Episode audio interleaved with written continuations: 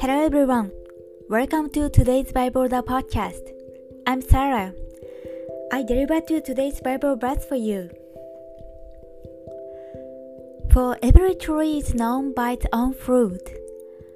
For men do not gather figs from thorns, nor do they gather grapes from a bramble bush.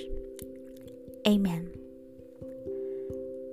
Love, joy, peace, patience, kindness, goodness, faithfulness, gentleness, self control.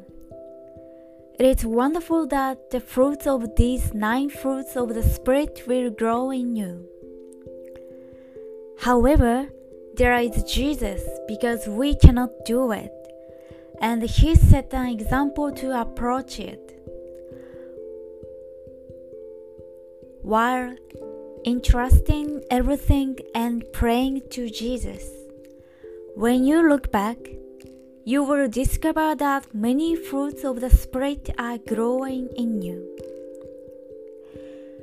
May Jesus walk with you today, too.